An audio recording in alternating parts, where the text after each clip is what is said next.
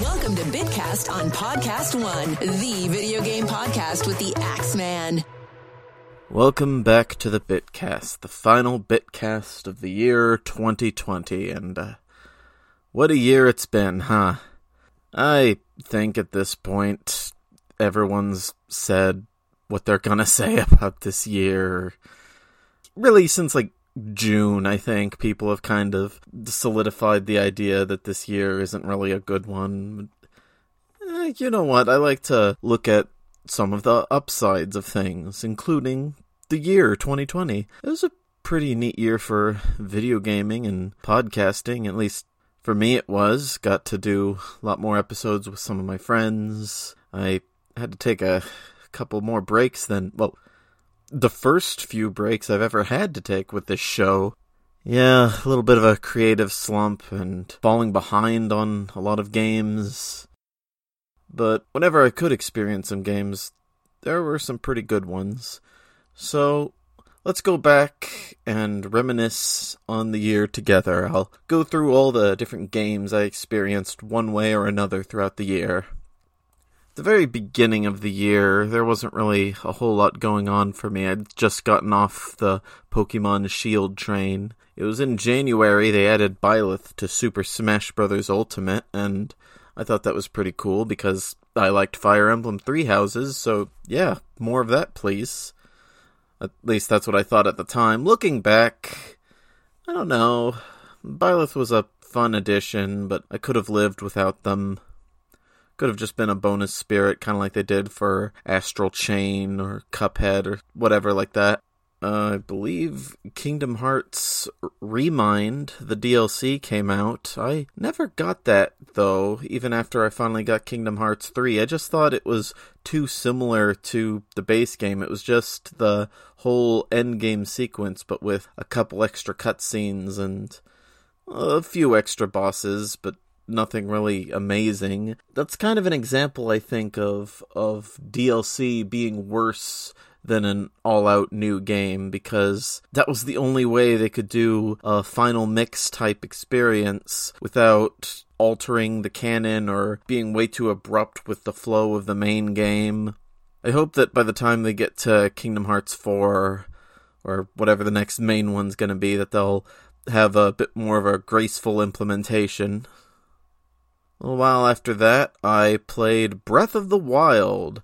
Finally, after three years, I come back to the critically acclaimed Zelda game and I give it another go. I give it a second chance, and I ended up really liking it. Not really, really liking it like it was Majora's Mask or Twilight Princess, but I was able to have some fun with the game that I couldn't have before. I discussed that with my brother a bit. I was back during the springtime, I think, so winter was a little dry this year. Didn't really get a whole lot done. Didn't really experience a whole lot either. After Breath of the Wild, we were getting into the late spring, early summer months. Nintendo announced that they were going to add a character from ARMS to Super Smash Bros. Ultimate.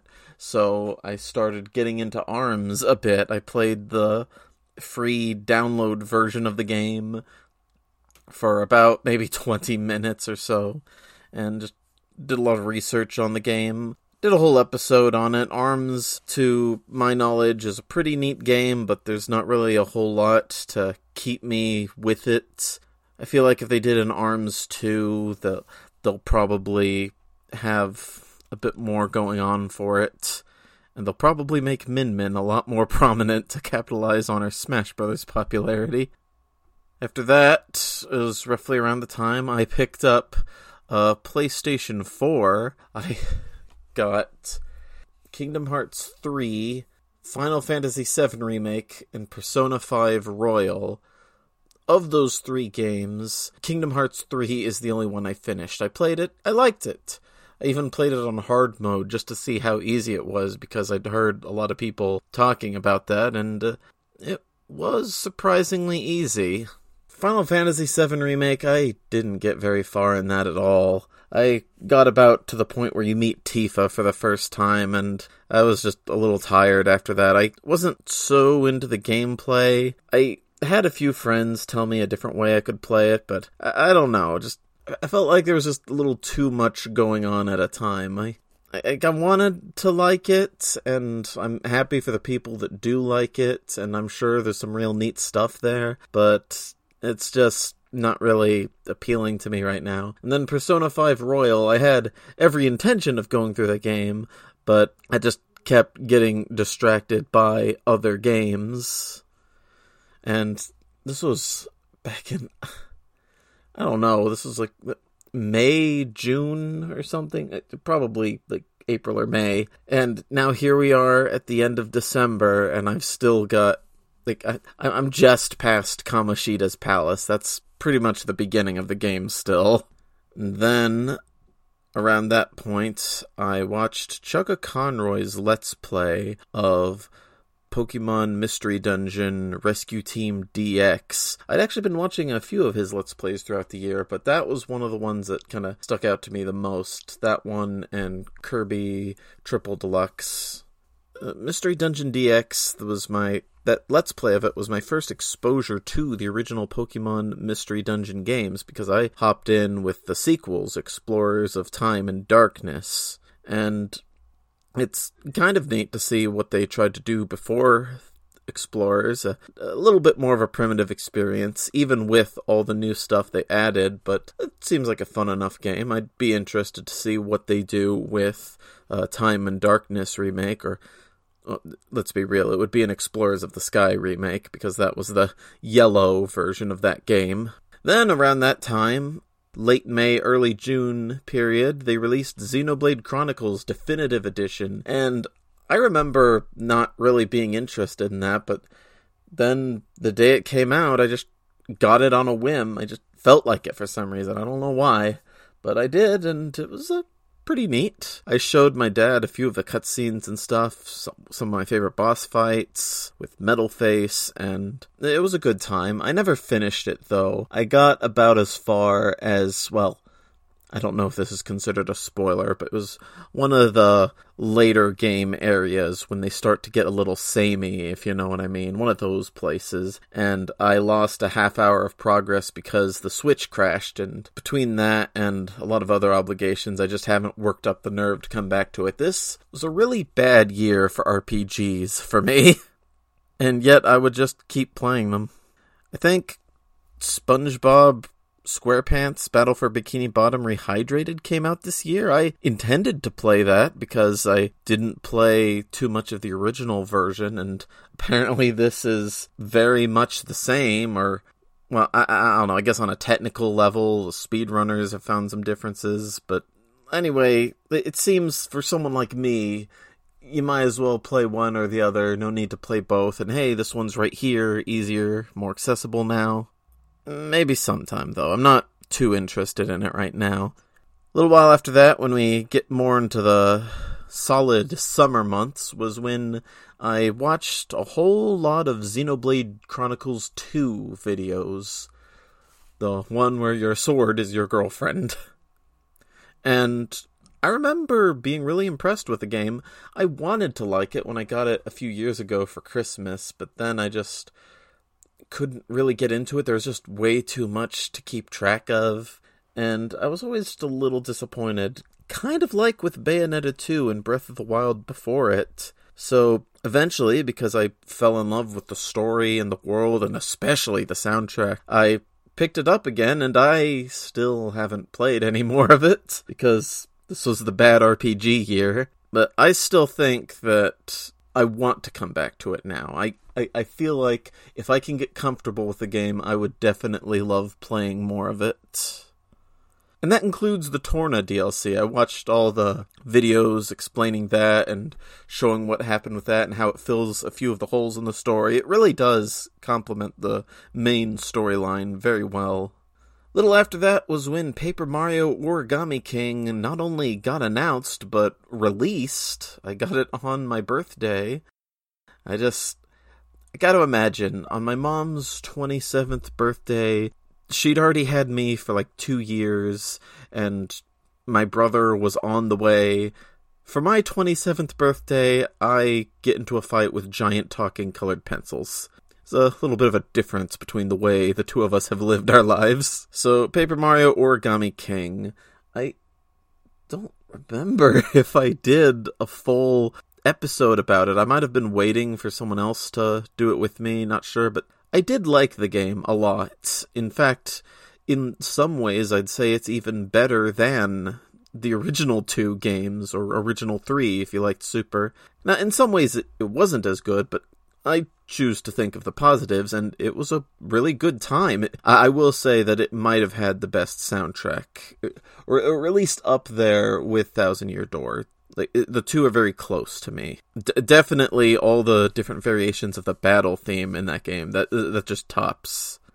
Yeah, Origami King definitely gets the Bitcast seal of approval. If I haven't already gone into more depth on the game, then I'll probably do that on another episode. But that's just kind of what you can expect, I guess. Uh, at some point during the summer, I watched a stream of Pokemon Snap. I remember this was the year that they announced the sequel to Pokemon Snap, and I'd always had some familiarity with the game, and I discussed it more in detail in the Bitcasts episode about Pokemon Snap. I just, uh, I don't know, it's always been a, just a neat game, just a way to kill an afternoon, that's about it. I always thought Pokemon Snap had kind of a unique identity, especially helped by the fact that it was the only one, and it was also early enough in the series that people weren't too fussed over continuity and consistency just yet. Th- there wasn't a whole lot to compare it to. Now, Pokemon Snap 2 will have a legacy that it has to fit in with, not just with the original game, but with Pokemon as a whole, so it'll be interesting to see what they do with that. I think it would be very easy for them to fail to live up to the hype, but I'm gonna be optimistic that it'll be a fun time that was basically most of my attention throughout the early autumn months until we get to the beginning of October when they announced Steve from Minecraft for Smash Brothers. That uh I I did really want Steve and I was a little disappointed when I first saw him, but I get it. Minecraft is a juggernaut and you know what? I saw Steve's moveset, and even though I don't like playing as him after trying him out, I appreciate what they tried to do with him, and I'm sure that there are a number of players who could do all kinds of crazy tricks with him. He is just not really a character for me. But you know what? I have a lot of other characters I can play as instead, so I'm not really missing a whole lot. I tried it, I didn't like it, that's all there is to it. At one point this year, they announced Kingdom Hearts Melody of Memory, and then they released it, and then I played it over the course of two days. It's like it was the Kingdom Hearts game made for me. Just put all the Kingdom Hearts music front and center, there you go. Wasn't perfect though. I think they could have had more boss battles instead of just putting boss music over regular stages. And they're definitely missing a couple of the worlds for like legal reasons, like anything to do with Pirates of the Caribbean or Tarzan. I also miss the Fantasia world, but I guess that's a little different since music is the whole point of that, and they didn't really want to make you do stuff with all the classical music there.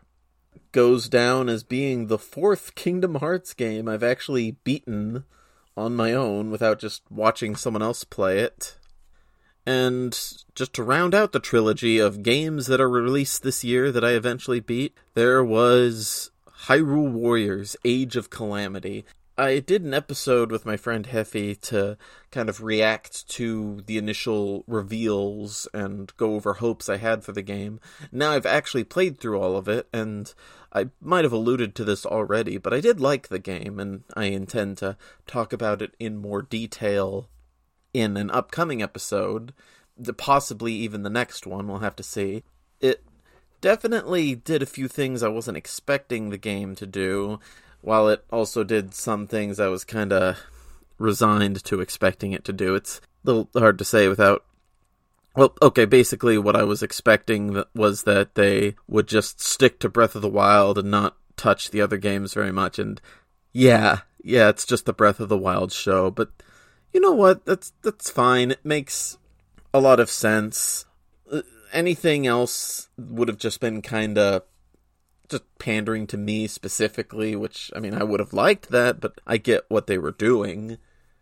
In some ways, I think it's actually a better Warriors game than Hyrule Warriors 1 or at least a better synthesis of like the source material with the Warriors format because it has fewer things to work with. It can just focus on the one game, Breath of the Wild, and have a better time of making it feel like it's part of that world instead of trying to touch upon every Zelda possible. So I, I see the advantages to this approach too.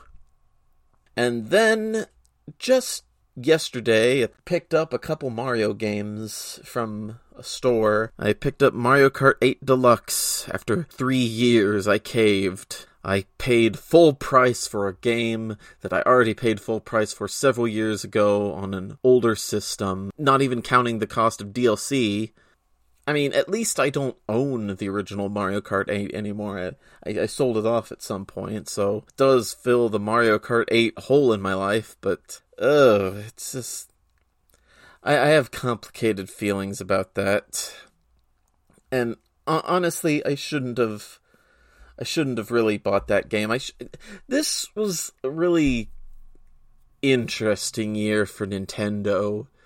What I was thinking about before with Mario 3D All Stars, like that and a lot of the controversy surrounding their Smash Brothers tournaments, how they've disallowed a lot of them because of emulation reasons. It's just Nintendo has gotten really uh, comfortable with themselves. Let's put it generously. They're kind of building up a bit of a bad reputation, just kind of carrying themselves by the love and affection people have for their properties that they're letting their legal teams and bigwigs kind of do whatever they want and uh, I don't I don't know. I don't think that's a good look. I think this is really coming to a head after like years of this, and their refusal to mark down the price of any of their games is kind of what got me thinking about it. And it's a thing they've done in the past that kind of contributes to this.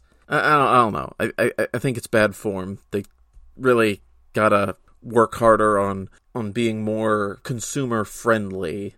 Not every game needs to be sixty dollars. They released three really old games for $60 with little more to that. Yeah, I got Mario 3D All Stars at some point during the autumn. I forgot to talk about that because I didn't really spend a whole lot of time with it. Uh, I, am gonna be real though. This doesn't really affect anything I'm gonna do in the future. I'm still gonna buy their games because I bought Mario Kart 8 yesterday. I have no standards and I'm painfully aware of this fact. Oh yeah, Sephiroth. That that happened too. They added him to Smash Brothers. You know what? Good for them. I'm glad we finally get a lot more Final Fantasy VII love in there, and they really did. They added a bunch of good music, a lot of new remixes, a lot more spirit battles than I thought they would, and they even hyped up Sephiroth himself by making you fight him before unlocking him if you had certain DLC, and really just I, I kind of wish they would do this for the remaining three characters too. So let's see. Beside all that, I purchased the original two No More Heroes games and Drawn to Life Two Realms, and I've not played a significant amount of any of those games yet.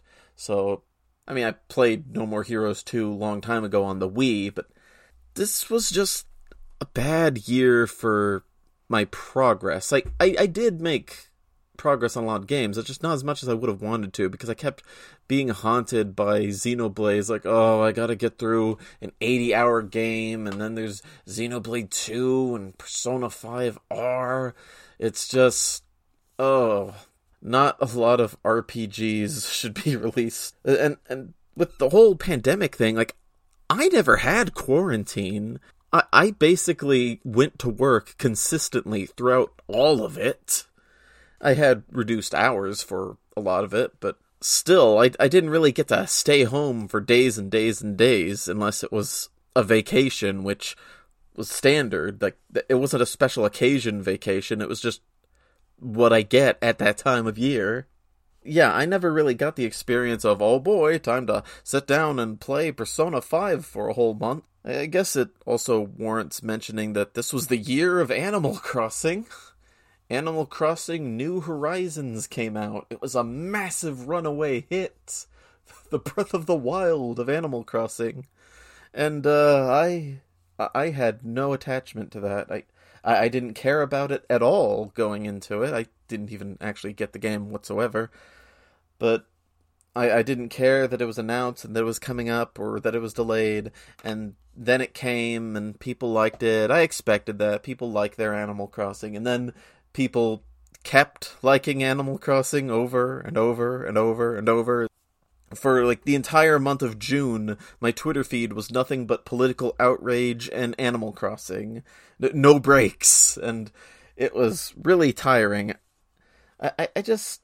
I never got Animal Crossing. I tried playing it with New Leaf on the amiibo version where they updated the game a lot. And I even asked my friends, like, hey, I didn't like New Leaf. Would I like New Horizons? And they were like, it's basically more New Leaf. So I'm like, cool, cool. Everyone's really fawning over this game that I know I wouldn't really like.